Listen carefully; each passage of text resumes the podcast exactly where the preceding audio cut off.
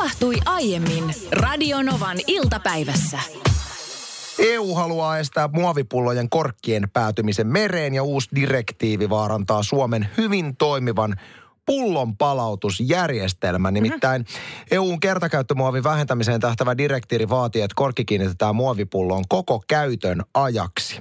Ja millä tavalla nyt sitten Suomessakin erittäin hyvin toimiva pullonpalautusjärjestelmä nyt on vaarassa? No sen takia, että pullo, palautusautomaatissa irrallaan heiluva korkki voi vaarantaa pullon tunnistettavuuden, tunnistettavuuden jos pulloa ei tunnisteta, ei siitä saa myöskään panttia. Ja se olisi sitten aikamoinen homma lähteä uudistamaan kaikkia näitä laitteita. Okei. Okay.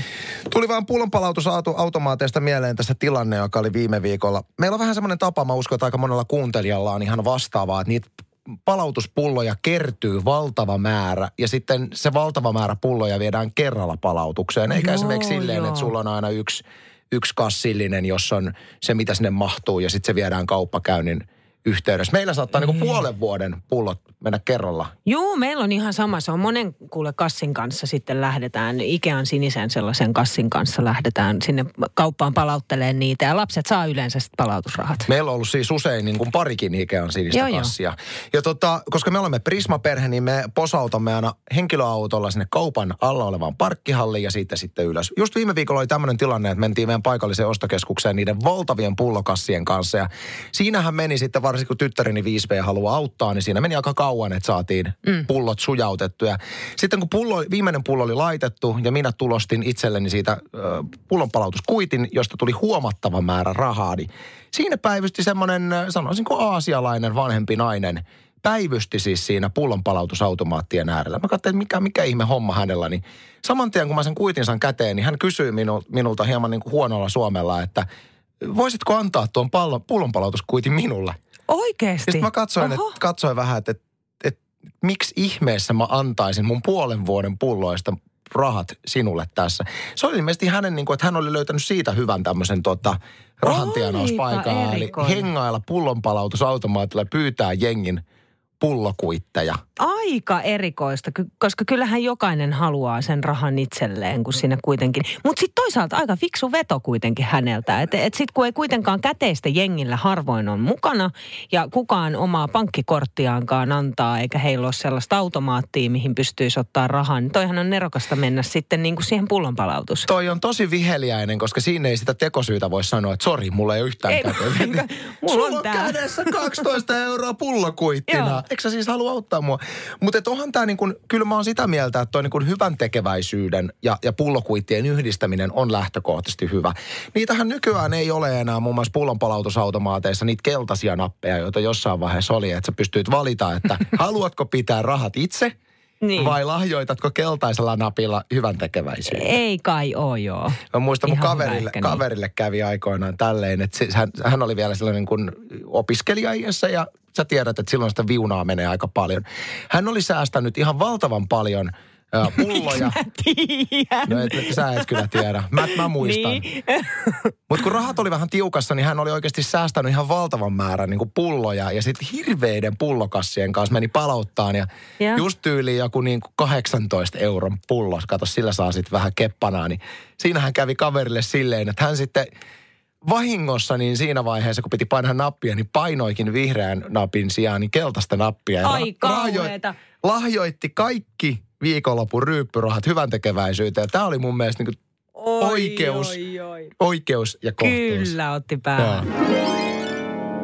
Minkälainen pullojen palauttelija olet? Oletko sellainen, että viet aina muutaman äh, pullon kerrallaan pullopalautusautomaattiin vai vietkö puolen vuoden, puolen vuoden pullot kerralla? Aiheesta puhutaan, koska Yle kirjoittaa, että EU haluaa estää muovipullojen korkkien päätymisen mereen. Tämä saattaa johtaa siihen, että tulevaisuudessa korkkien pitäisi olla – kiinni niissä pulloissa koko aika, ja tämä saattaa nyt aiheuttaa sitten mittavia uudistuksia pullonpalautusautomaatteihin. Tiia laittoi tänne tällaisen tekstarin numeroon 17275, että itse teen nimenomaan niin, että monta kuukautta keräilen pulloja ja tölkkejä ja sitten vasta vien. Kerään myös aina ulkoa kadun varsilta löytämäni samaan kasaan. Eihän siinä ole mitään järkeä, että veisi usean pienien eriä saisi kerrallaan vain pari euroa.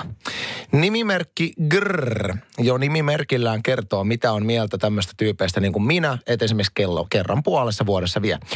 No niin Anssi, itse kun vien pullot kerran viikossa, niin ketuttaa aina nuo viisi muovipussillista pulloja palauttavat tyypit, kun ne valtaa kaikki pullonpalautusautomaatit ja itellais noin viisi palautettavaa pullaa. Oota sitten, kun joku automaatti vapautuu, niin meinaa mennä hermo. Eikö niitä voi palauttaa vaan siihen yhteen automaattia vapauttaa muut muiden käyttöön? Aivan, hän ottaa esille tyypit, esimerkiksi perhe, joka menee palauttamaan yhdessä pulloja ja valtaa useamman ei, automaatin. Niin ei saa kyllä tehdä, Anssi, ei hän. Miksi sä, miksi sä katsot, katsot mua tuolla tavalla ja käytät äänenpainoa ikään kuin minä olisin, koska minä olen semmoinen. Mä arvasin, että sä oot semmoinen. Mutta me tehdään vaimon kanssa sillä tavalla, että me jaetaan pullot jo parkkihallissa ja sitten me sanotaan, että ollaan niin kuin ei tunnettaisi. No okei, okay. no jos... Jo, jos Eikö se ole sallittu, että me ollaan kaksi erillistä ihmistä, vaikka vallataankin automaatti? No okei, okay, no siinä vaiheessa joo, mutta perheenä ei saa vallata. Paitsi, ongelma on, meidän viisivuotias lapsi pilaa kaiken, kun hän niin. tulee söheltämään Mutta se pitää, se pitää sillä tavalla, että saatat yhden automaatin itsellesi ja sitten sä löydät sen tietyn rytmin siihen, että toinen ottaa kassista pulloa ja toinen tunkee sinne sitten sinne reikään ja niin poispäin. Se menee sellaisella vauhdilla, niin saa mahdollisimman nopeasti tyhjäksi.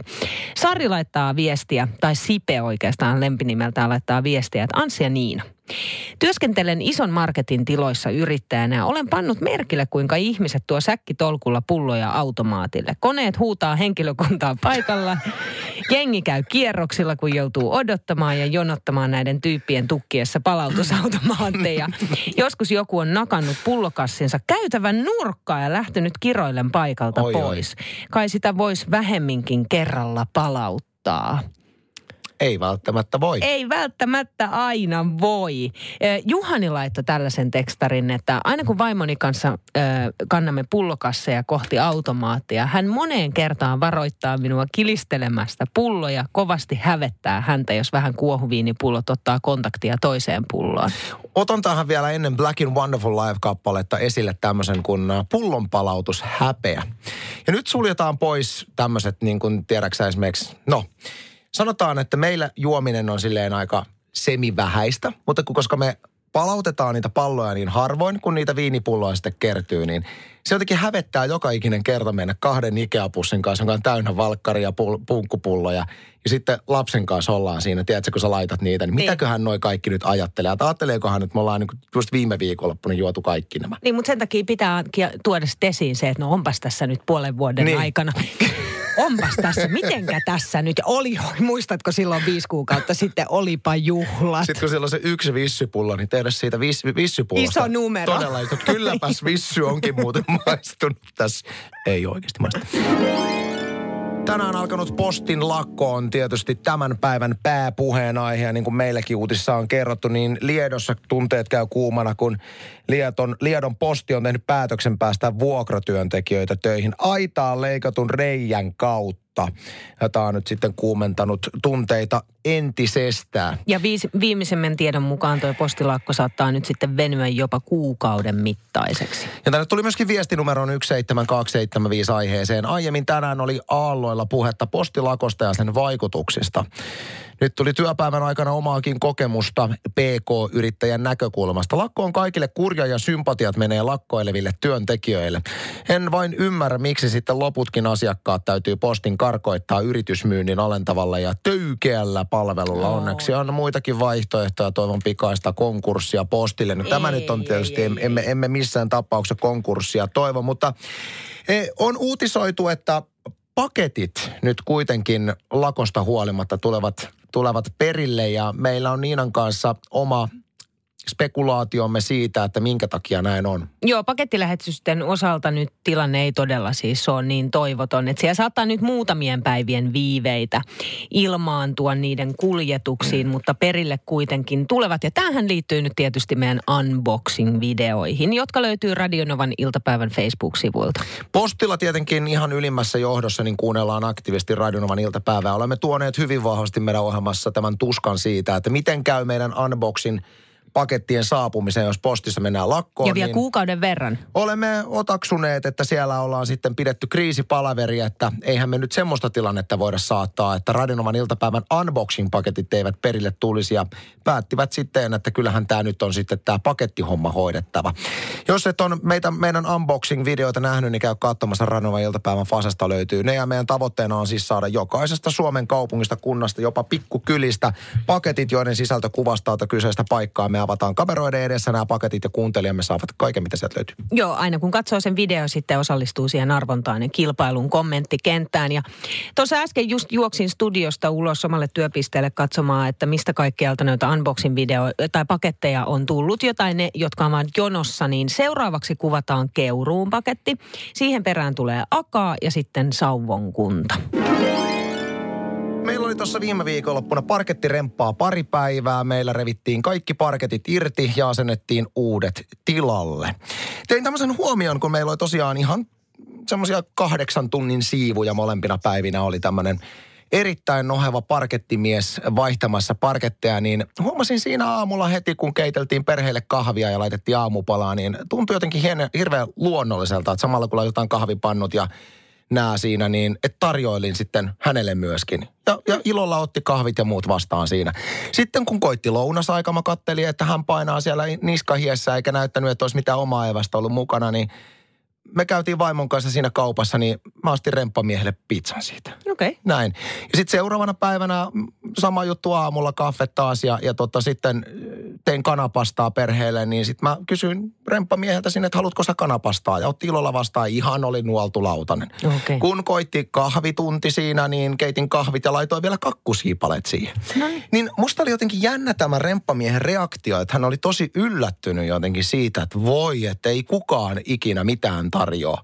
Niin. Ja, ja tämä kommentti siitä, että ei kukaan ikinä mitään tarjoa, oli mulle jotenkin tosi outo, koska musta tuntuu tosi luonnolliselta, että kun meille kotiin tullaan tekemään hyvää duunia, jota me arvostamme kovasti, ja sitten me kuitenkin itse syödään siinä, niin tuntuu jotenkin automaatiolta, että totta kai me tarjotaan hänelle. Ja se tuntuu tosi hyvältä, että hänen päiväänsä voi tuolla tavalla piristää tarjoamalla. Niin jotenkin, onko se sitten niin tavatonta, että, että ihmiset tarjoaa mitään pientä? Niin, en mä, en, niin. Jotenkin tu, mä ajattelin, että se olisi ihan normaali, että et sä aina jotain tarjoillaan näille Niin, niin, to- remppahenkilöille. Siis jo, tietyllä lailla joo, kyllä jos meillekin tulisi joku tekemään pariksi päiväksi työtään, viettäisi aikaa koko päivän meillä, niin siinä missä me syötäisiin, niin toki hänetkin kutsuttaisiin sinne pöytään. Mutta ehkä se on sitten, että se ajatus siinä on enemmänkin se, että koska se on meidän koti tai mm. tässä kohtaa teidän koti, niin sen takia haluaa tarjota. Mutta sehän on sille remppamiehelle tai naiselle työpaikka. Hänhän menee työpaikalle. On, mutta siinä just itse asiassa toi, mitä sanoit, että kun se tulee kotiin, niin siinä on samaan aikaan, kun hän on tekemässä töitä, niin tulee vähän semmoinen fiilis, että hän on myöskin meidän vieraana.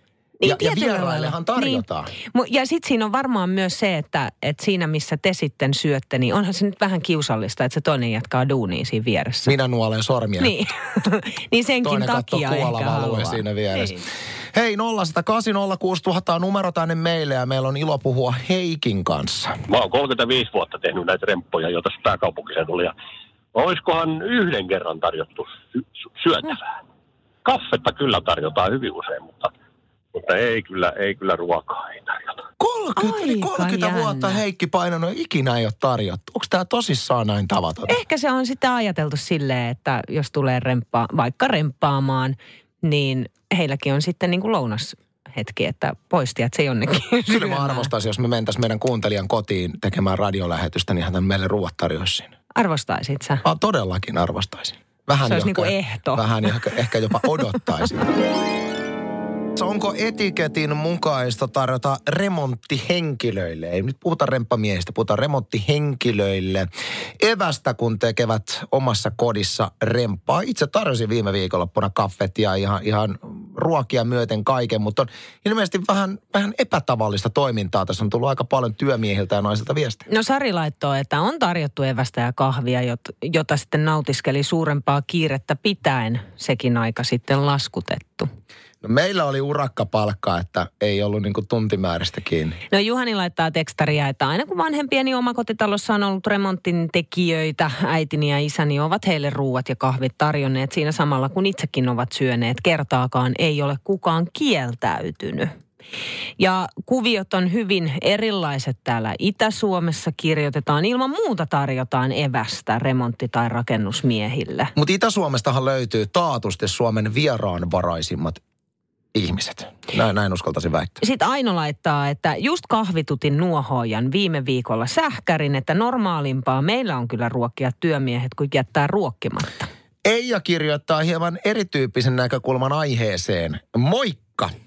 Ei todellakaan tarjota remppamiehille mitään. Aha. Vessaakaan ei saa välttämättä käyttää. Joskus ajetaan poiskin, kun häiritsee kotiväkeä tai yrityksen toimintaa. Maalla vanhempi väki tarjoaa yleensä kahvit. Joku saattaa tarjota lounastakin. Eija siis edustaa tässä ilmeisesti nimenomaan työtä tekevää tahoa. Ilmeisesti, mutta Herran Jumala, mitä että häiritsee kotiväkeä? Eihän ne voi häiritä. Jos on tilattu, niin eihän ne, miten ne voi mukaan No häiritä? siis ne voi häiritä sitten kuitenkin. Ja se, että ettei vessaa saa käyttää, niin missä sinä sitten käyt pisulla? Totta kai vessaa täytyy saada käyttää. Mutta kato on semmoisia ihmisiä, joille se vessa on niin pyhä paikka, että sinne ei mitään Uskomatonta. likaisia remppanaisia ja miehiä Kauheeta. vessaa tuhrimaan. Hei, otetaan vielä Jampan ö, tekstari. Jampa kirjoittaa, itse olen putkimies ja aina kun meille tulee joku kotiin tekemään remonttia, tarjoan aina kaikille duunareille myös kahvia ja pullaa, jotain pientä syötävää, koska se on heille hyvien tapojen mukaista. He tekevät kuitenkin raskasta työtä ja sitä pitää arvostaa. Ja kyllä minullekin usein tarjotaan kahvia, joka on todella mukavaa ja otan sen mielelläni vastaan. Kipa laittoi tänne tekstarin numeroon 17275. että Niinan voimabiisi on Santeri Kinnusen aallonmurtaja. Se on muuten totta. Sulla on ihan järkyttävän outo musiikkimaku. Miten siis, niin? et, et vaikka mä oon tuntenut sut tosi pitkän aikaa, Niin. ja mä, mä tiedän susta tosi paljon, mutta sun musiikkimausta mä en tiedä mitään. Sitten sit tämmöinenkin asia, että kun mä teen sivuduunina tässä radion ohella niin omaa musiikkia, semmoista hirveätä tanssijyystöä, Niin. niin mulle on selvinnyt tässä vasta viime aikoina, että Niina kuuntelee mun tekemiä biisejä esimerkiksi treenatessa, joka on mun mielestä jo niin kuin vähän sairasta. Ei ollenkaan. Siis ne on hyviä treenibiisejä. Ne jos Sä et saa laitat... musta tarpeekseni. Siitä on kyse. Eikä ole. Siitä ei kyllä lainkaan ole kyse, vaan sä vaan nyt oot tehnyt niin kuin hyviä biisejä, jotka sopii mun lenkille. En mä jotenkin siis, vaikka mä Ni- Niina, Niina, Niina, mä rakastan sua ystävänä, mä haluan sanoa sen tähän. Mutta jos sä tekisit ihan mitä tahansa musiikkia, niin mä en kuuntelisi sitä Ai, mutta jos se olisi hyvää musiikkia, jos mä tekisin tosi hyvää musiikkia, joka sopisi vaikka sun treeniin, niin mä loukkaantuisin, jos et sä kuuntelis mun musiikki. Mähän en siis, mulla, mulla ei minkäänlaisia musikaalisia taitoja tai lahjoja, eikä minkäänlaista rytmitajua, mä en osaa laulaa. Mutta jos mä osaisin, niin sun täytyisi niitä No kuunnella. joo, mutta tässä on vielä ristiriitana se, että oikeasti musiikki, mitä mä teen, on semmoista piripolkkaa. No, siis loistava lenkkibiisi. Oho.